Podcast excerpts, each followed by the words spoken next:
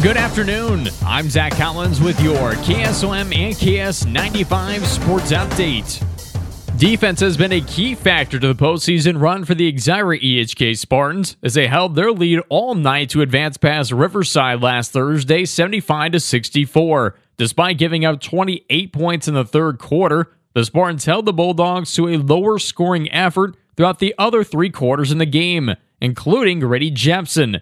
The defense from Aiden Flathers was key to keeping Jepson below his average as he had to earn to fight 21 points to finish off his high school career. I thought Aiden Flathers did well defensively on uh, Grady. Yeah, he he definitely still got up to 21 points. Where um, again, all of it was earned in my thought. I mean, he's a good basketball player, but Aiden kind of um, held his own, and um, some of those came on free throws where fouls are going to happen against him. He just gets the free throw line a lot. So again, Aiden Aiden just did a good job, and team defense I thought we did pretty well. And then there was a couple times in that third quarter where we helped off a little bit too much, or our rotations weren't as well, and they kind of hit up or hit some uh, wide open threes there that got them back into the game. But like you said, uh, we were able to hold, get the lead from the get go and kind of hold that the rest of the game. And um, again, credit credit to all the guys. The Spartans are led in scoring by Cash Amgarten with 18 points and 6.3 boards per game, followed by Aiden Flathers with 13.3 points and a team leading 5 assists per game while shooting above 48% from the field.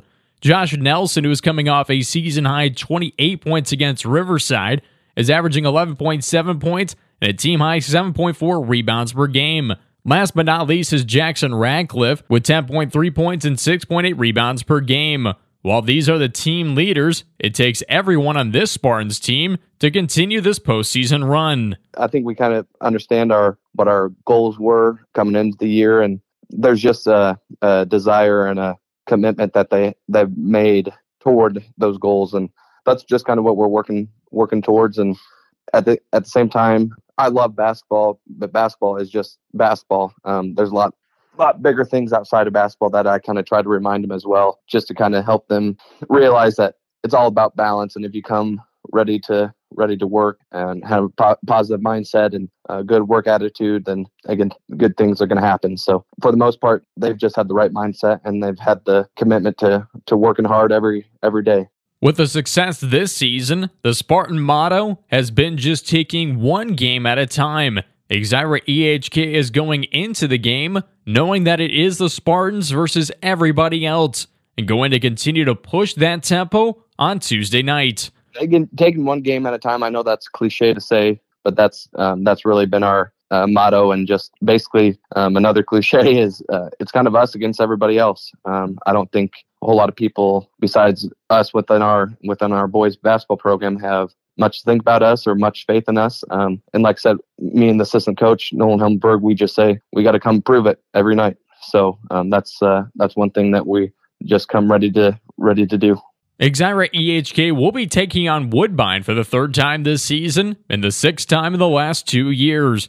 These two teams have started to become rivals as of late, and the Spartans are looking to claim the title this season over the Tigers. Woodbine is led by Carter Groover, averaging 20.1 points, 4.9 rebounds, and 4.6 assists per game, while Jax Pryor is second in scoring with 10.3 points and first in rebounds with 6.2 boards per game.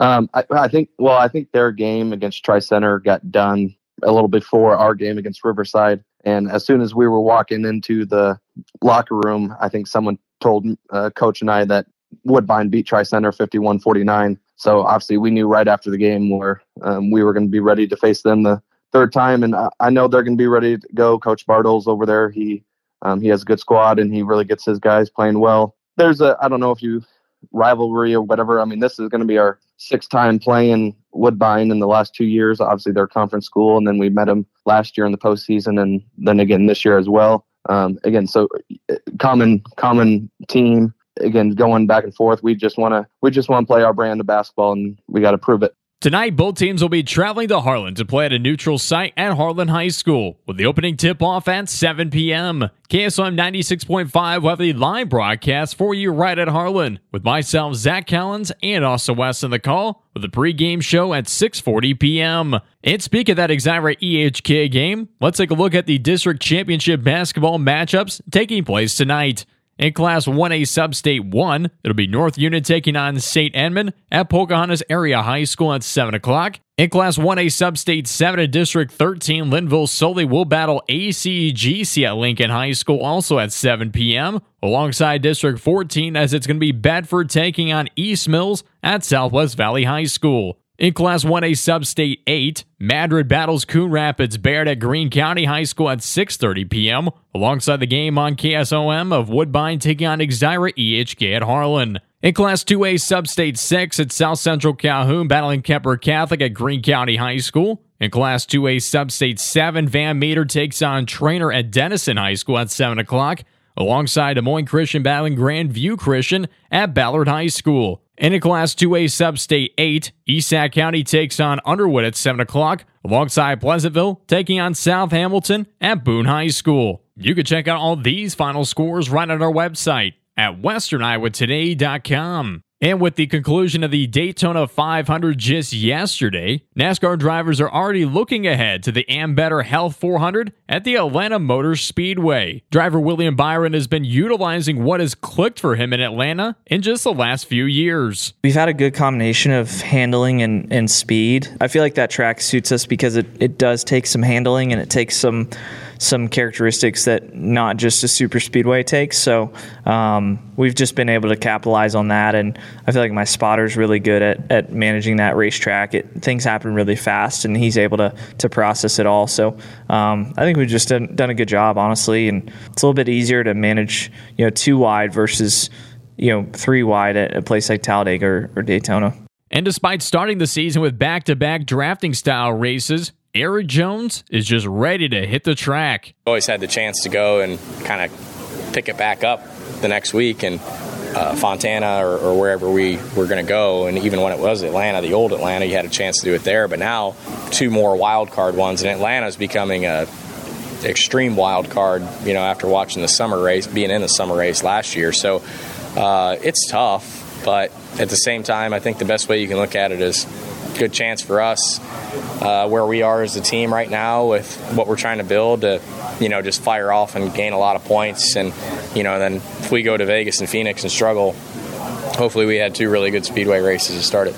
The Ambetter Health 400 race will start this Sunday, February 25th at 2 p.m. And in collegiate news, Drake's Kevin Overton has once again been named the Missouri Valley Conference Freshman of the Week. This is the fourth time this season that the freshman has been named the MVC Freshman of the Week. In the games last week alone against Evansville and Murray State, he averaged 19 points, 3 rebounds, and 2 steals in both games. Against the Purple Aces, he had 15 points, 4 rebounds, and swiped away 2 steals. While against Murray State, he had a career high 23 points, 2 rebounds, and 2 steals. Drake jumps back out onto the hardwood this Wednesday, February 21st at 7 p.m. when they take on Belmont in Valley action. Husker Cindy Gray has been named the Big Ten Softball Co Player of the Week for the second straight Big Ten Weekly Award of her career. She was previously named the Co Player of the Week in February of 2022.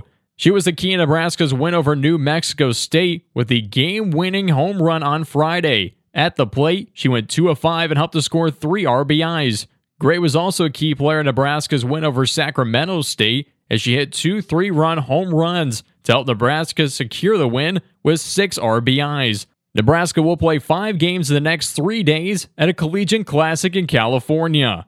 And looking at the games taking place tonight, the Iowa Hawkeyes men's basketball team returns to action as they'll take on Michigan State on the road at 6 p.m. And the Huskers women's basketball team has their last home stand tonight as they'll take on Northwestern for an 8 p.m. tip off. For news, sports, and more, check out our website at westerniowatoday.com.